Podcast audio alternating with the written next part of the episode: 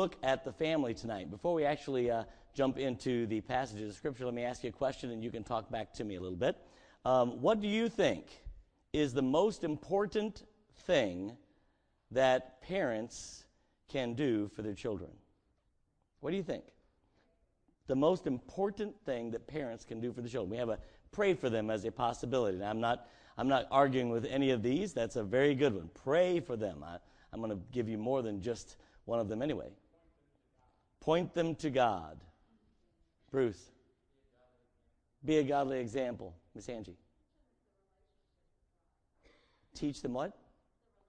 It is a relationship. Teach them it is a relationship with God, not just knowledge about Him, but a relationship with Him. Anybody else? Have them memorize the Word of God, which is quick and powerful, sharper than a two-edged sword, never returns void. Anybody else? There's a lot, I'm, and I understand that. There's not just one, there's not just one right answer. There's no place that I can find in the Bible that says the most important thing parents can do for their children is, all right? Uh, but what we're going to look at is the family. We're going to begin in, in, Genesis chapter 2, verses 23 and 24. Let's pray, and then we'll uh, jump into the study together. Father, we ask that you would help us as we tonight lay this groundwork uh, for uh, a study, that you would help us to uh, be willing to reflect upon how you would have us react to your word, uh, that you would be willing, that we would be willing to put our families as a priority, uh, that we would, from wherever we are, uh, be willing to allow you to work in our homes and through us in a very unusual way. I ask God that you would prepare every, uh, the heart of every parent, of every grandparent, of every aunt and uncle, and of every uh, child and young person that is in the home. That we pray that you would just, even now, prepare our hearts as we uh, study your truths together that we be willing to submit our lives to you, to do things your way, and to see the outcome that you would have. And Father, we'll thank and praise you for all that you do. In Jesus' name we pray. Amen. In Genesis chapter 2, verse 23 and 24, uh, it's just simply that place where God establishes the home. This is a really important aspect to understand this that God established the home. This is not something man made up. God established marriage. God established the concept of marriages, bringing about children, and that that family unit would work together in a very unique way. And so here we are in Genesis chapter 2, verse 23 and 24 says, And Adam said, This is now bone of my bones and flesh of my flesh. She shall be called woman, because she was taken out of man. Therefore shall, she, shall a man leave his father and his mother, which is kind of an interesting statement, by the way. Why? Well, that's true. That is an interesting statement. The man is the one that leaves. By the way, I would challenge you guys that we have a harder time leaving our mommies than, than uh, she has leaving hers. That is our problem. But that's really not why I think it's an interesting statement. Right. There aren't any parents yet. I mean, you understand? I mean, you know, here's Adam's first response is, Therefore shall a man leave his father and his mother. Uh, hello? You know, I mean, he was just created, and yet he already had this understanding uh, very clearly, and cleave unto his wife, and they shall be one flesh.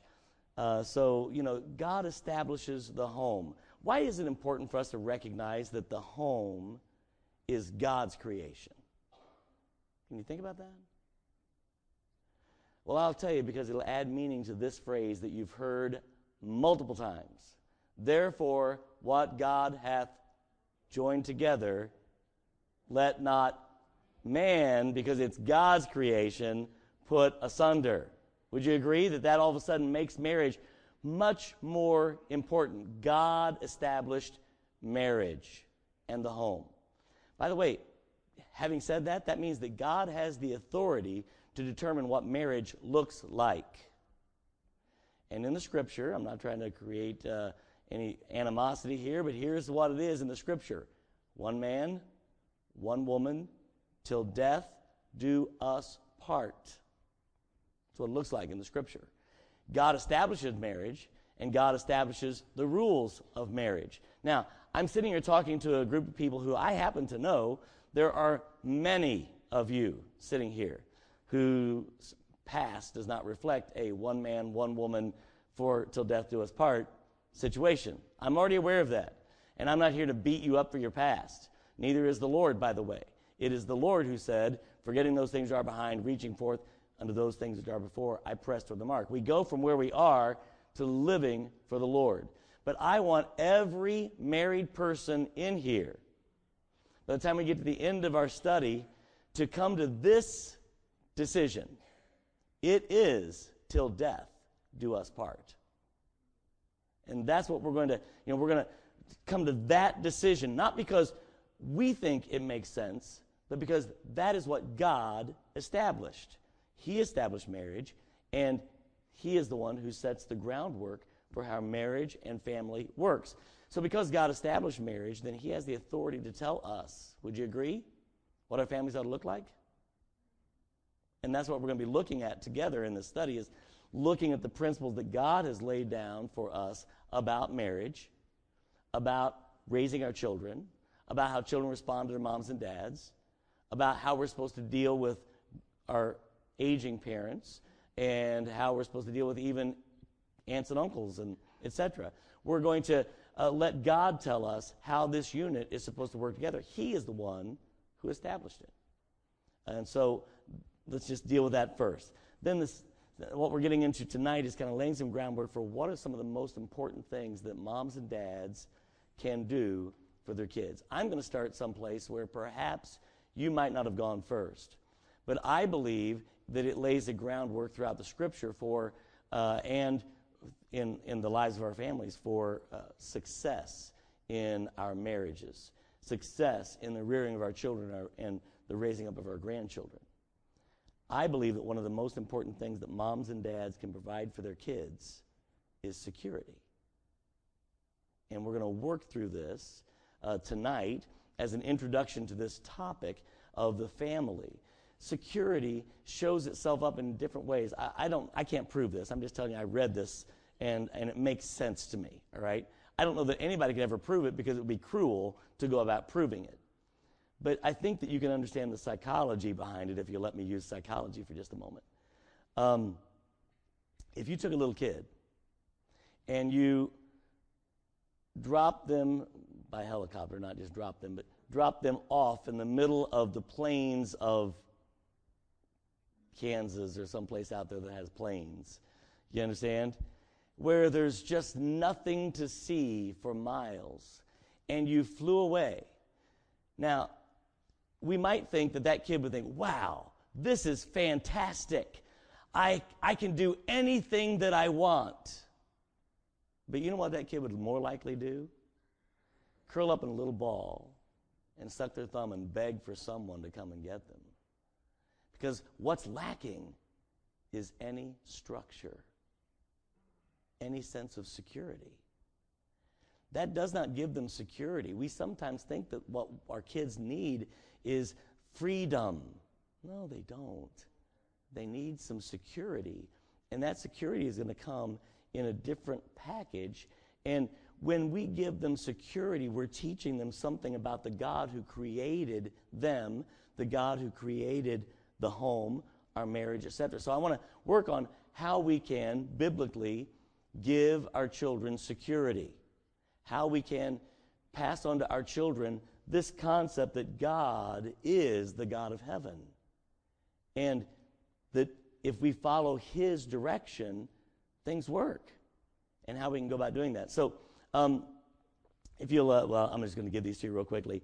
In Proverbs chapter 31, I'll read it for you. Verse 27, it's talking about, what is Proverbs 31? Who's it talking about? The wife, the godly woman. Listen what it says, guys. This is important. This is important, guys. Listen what it says about this godly woman.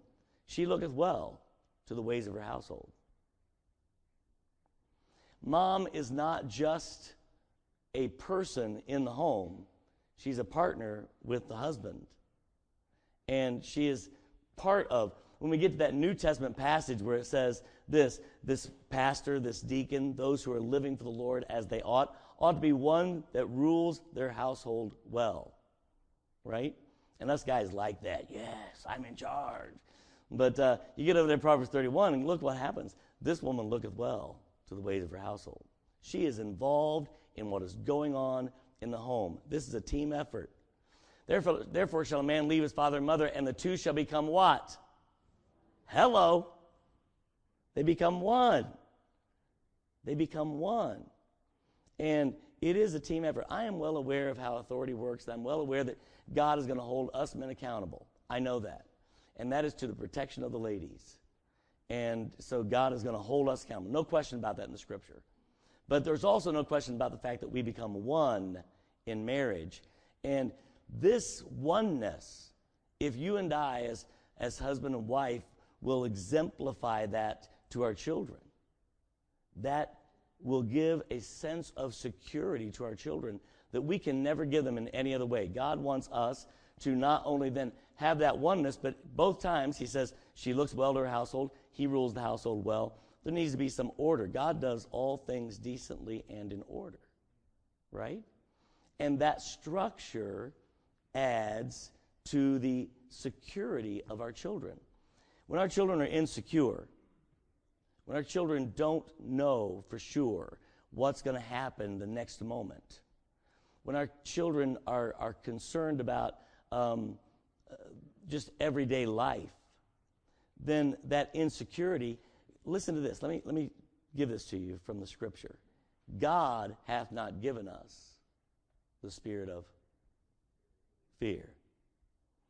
And when we when we fail to give our children structure and security, then we're instilling into our children a spirit that is not from God.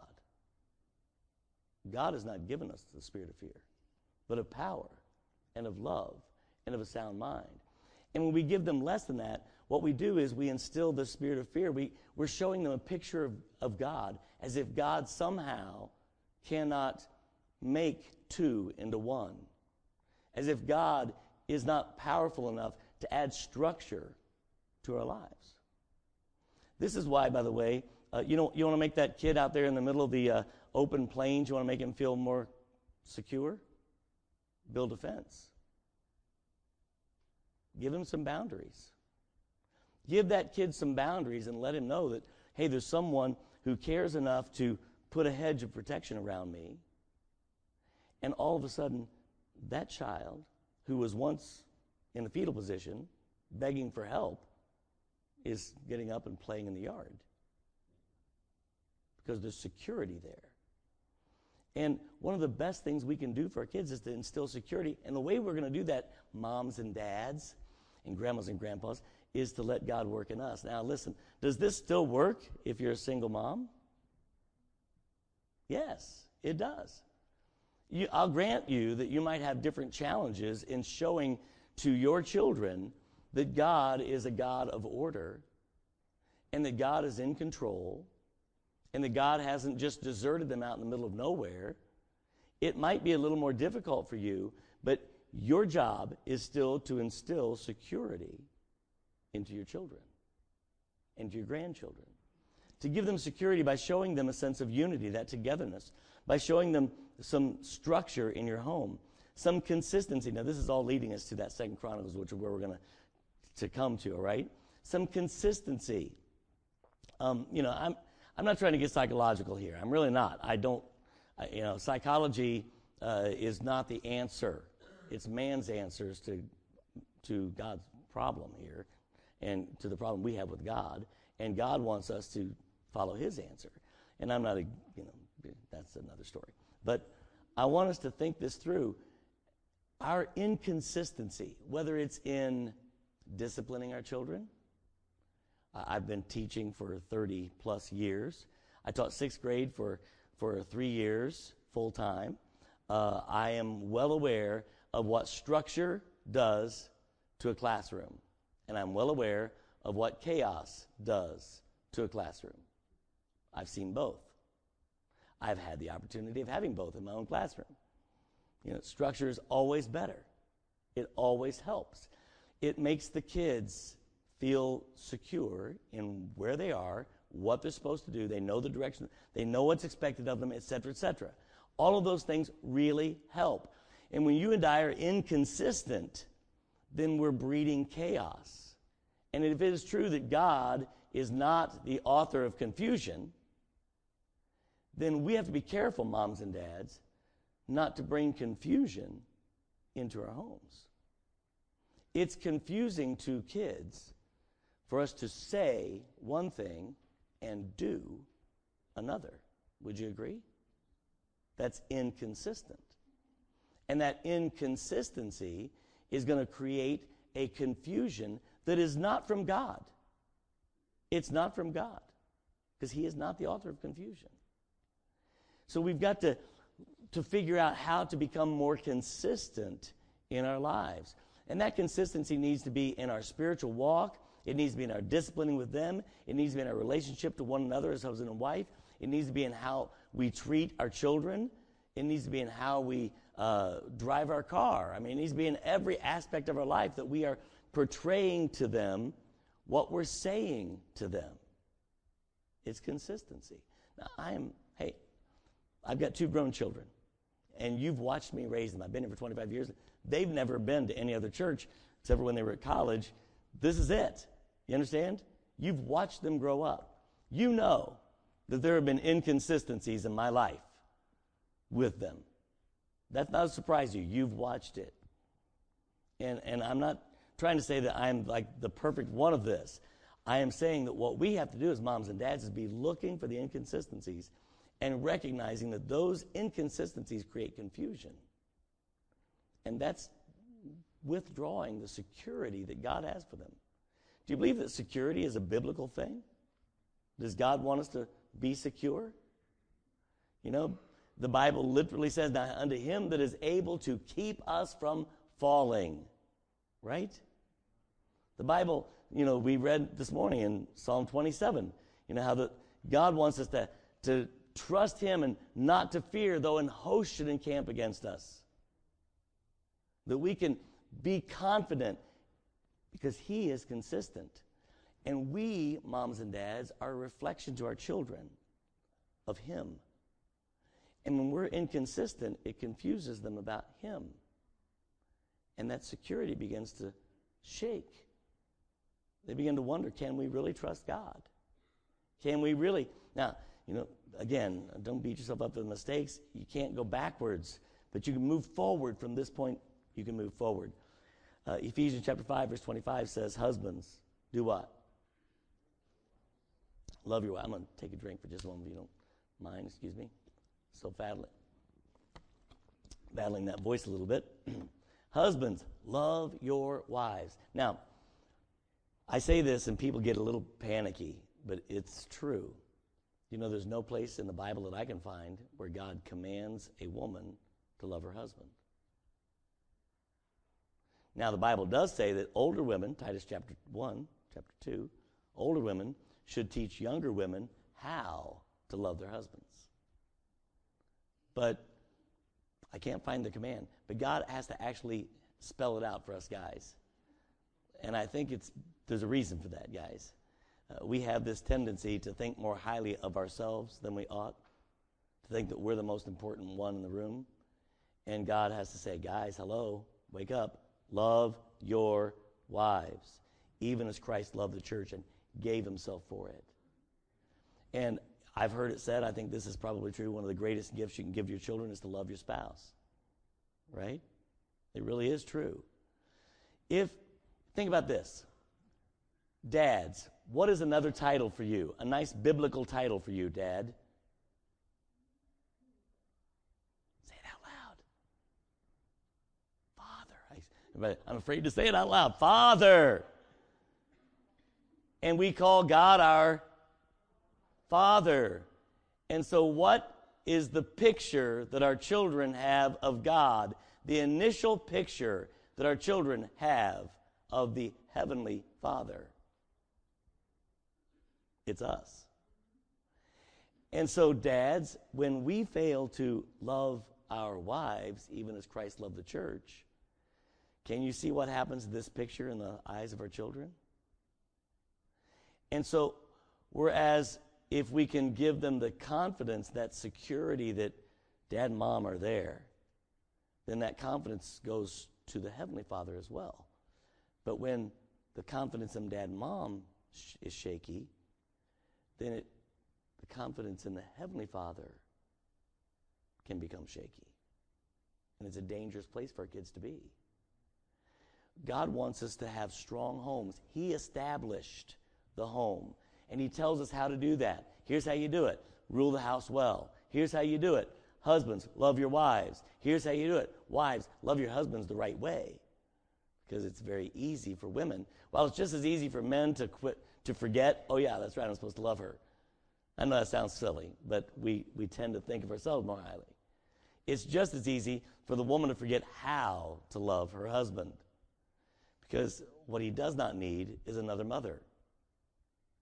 He does not need you to pick up after him for every little thing that he does. He does not need for you. Now, he, he may let you, but that's not what he needs from you.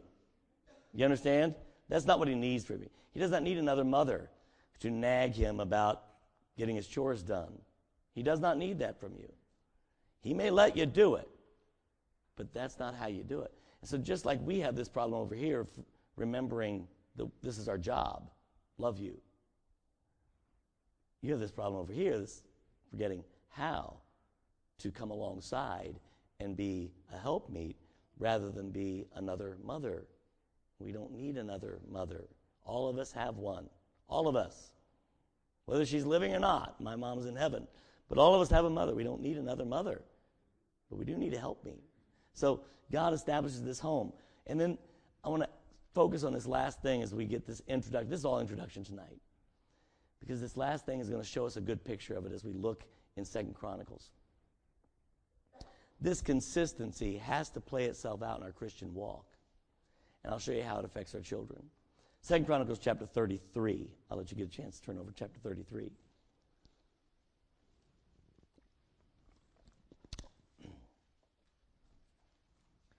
We're looking at a king in Second Chronicles chapter 33, verse 1. Manasseh was 12 years old when he began to reign, and he reigned 50 and 5 years in Jerusalem. So here's this guy, Manasseh, 12 years old, begins to reign as king, right? Take a look down, if you would, please. Verse, you can read all the way through this, but we'll just kind of skip so that we can get it done tonight. Go down to verse 9. So Manasseh made Judah and the inhabitants of Jerusalem to err and to do worse than the heathen whom the Lord had destroyed before the children of Israel. And the Lord spake unto Manasseh and to his people, but they would not hearken. Wherefore the Lord brought upon them the captains of the host of the king of Syria, which took Manasseh among, excuse me, among the thorns and bound him with fetters and carried him to Babylon. So here's Manasseh is making a mess, making a mess of Judah and the children of Israel. He's making a mess of it. He's causing them, he's leading them into error, even worse than the heathen nations around them. Now, look what else happens. When he was in affliction, he besought the Lord, his God, and humbled himself greatly before the God of his fathers, and prayed unto him, and he was entreated of him, and heard his supplication, and brought him again to Jerusalem into his kingdom. And Manasseh knew that the Lord was God. Wow, Manasseh got revival. That's fantastic. It really is. And it is a wonderful picture of the grace of God.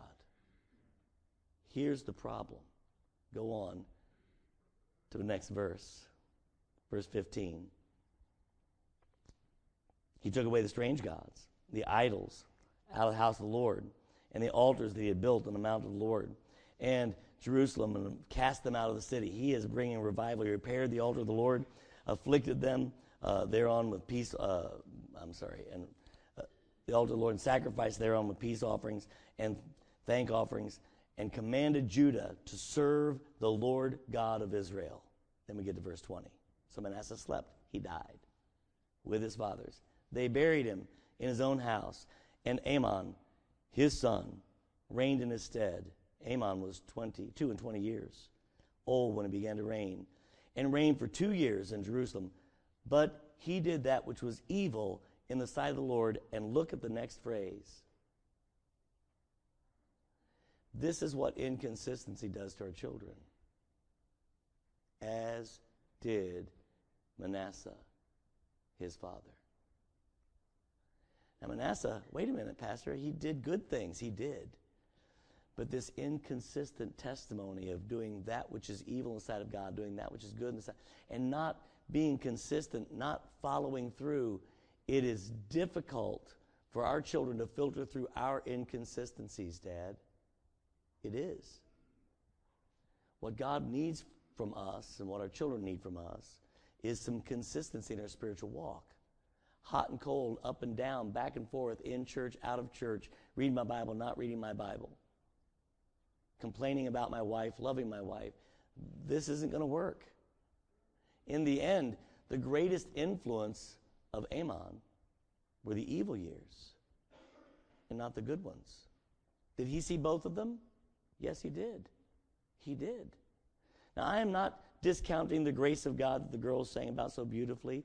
And it is only by the grace of God, and He does wonderful things in our lives. And praise God, He does wonderful things in the lives of our kids, in spite of us. And my kids are living proof. You know, I've got two pretty good kids. But what makes them good is not because they're good kids, but they have trusted Jesus Christ as their Savior. And God is working in their lives. And I know they're not perfect kids, but they're growing in the Lord. And that's going to work. And in spite of the fact that dad was inconsistent, God worked. That's the grace of God.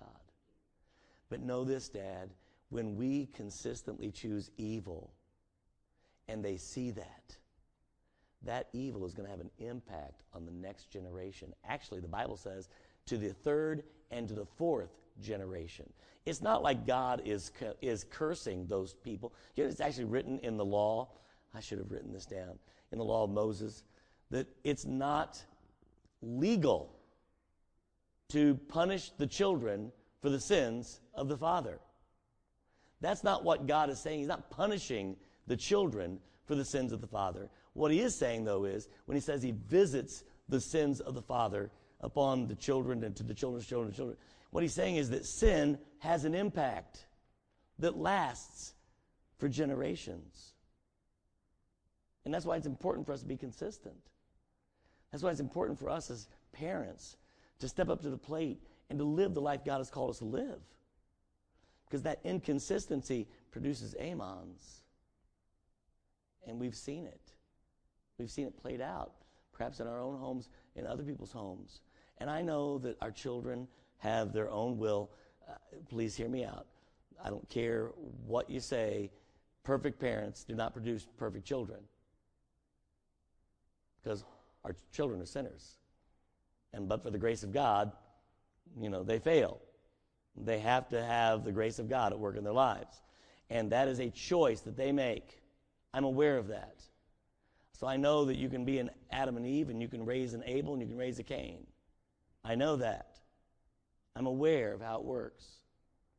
But I can tell you this if you're a Manasseh, you have a really good chance of raising an Amon. Right? That's the point. That inconsistency in our testimony is going to hurt our children. And so as we as we look to some of the important things that we can do for our kids, one of them is to, to give them that sense of security in our home that mom and dad are there till death do us part. I remember um, I was in sixth grade, fifth grade, riding the bus. Mr. Covey's bus driver. Isn't it weird how you remember some things? Clearly, you know. But anyway, Daryl, friend of mine, his mom and dad were getting a divorce. And I can remember saying to him, I mean, I, I bragged to him, my mom and dad have been married for 25 years. That will never happen to my mom and dad. Little did I know in less than a year, my mom would leave my dad, marry my dad's brother, I didn't know. I didn't realize what was going on behind the scenes. And all of a sudden, all of the sense of security that I had as that fifth grader who was certain that my, my life was on a rock, the rock shattered out from under me. And God was gracious anyway. That's because God is gracious. But that's not what God wanted from my mom and dad. It's not what God wants from us as parents. What God wants from us is to show them that they have a heavenly Father that they can rely on. And it's that consistency. Are we going to be consistent in the way we're approaching our children, the way we're approaching our problems, the way we're approaching our finances, the way we're approaching our church attendance, the way we're approaching our Bibles? Are we being consistent? Because the God we have is a God who never changes. Right? And we ought to mirror that. We ought to reflect that. So, this is where we're heading. We're going to do a study on the home. And you say, well, I, I don't have kids at home anymore. Well, guess what? Where do you think your pastor is in his life? You know, my son's engaged to be married now, getting married next summer. My daughter's in college, senior in college. I mean, I'm well aware of what it is to have all my children grown. Does that mean we don't have a part anymore? Guess what? If it is true that what I do today affects the next four generations of my family, then I want to be the right kind of impact on my children's children and their children and their children. I want to learn how to be consistent as a grandparent. I want to learn how to be consistent as a pastor, how to be consistent as a husband. Because that consistency, and I'm not good at it, I'm not. But God's a good teacher. And that's what he's going to do for the next few weeks is teach us how our families can become that reflection that God has. He established the home. He established the ground rules. Let's see what God would have our homes to look like. Can I challenge you with this too? Your home, I'm aware, Genesis chapter 2, we already read it, consists of mom, dad, and kids, right? Man leaves father and mother and leaves his leaves, cleaves into his wife, and the two become one. Actually, it of mom and dad, just husband and wife. That's your, that's your home. But also, as you look at the rest of Scripture, I mean, you're never you're never brought out from under the responsibility of honoring your parents and of having an impact on your grandchildren. And so, while this is our home unit, the real truth is, all of us, all of us, are impacting somebody in our home. And we're going to look at our homes together. So I hope that you'll pray about it, think about it, ask God, Lord, show me. Show me where the weaknesses are, the inconsistencies, so that the home that we build might be a reflection of the God that we serve. And so that the children we're raising up and the grandchildren we're raising up might be confident that the God that we're telling them about is truly what we're telling them he is. That's how they're going to get to that point, what they see in us. Now, again, the grace of God can work beyond us. I know that. I'm not trying to say that's not true. But uh, that's what we're going to be looking at. Let's pray. Father,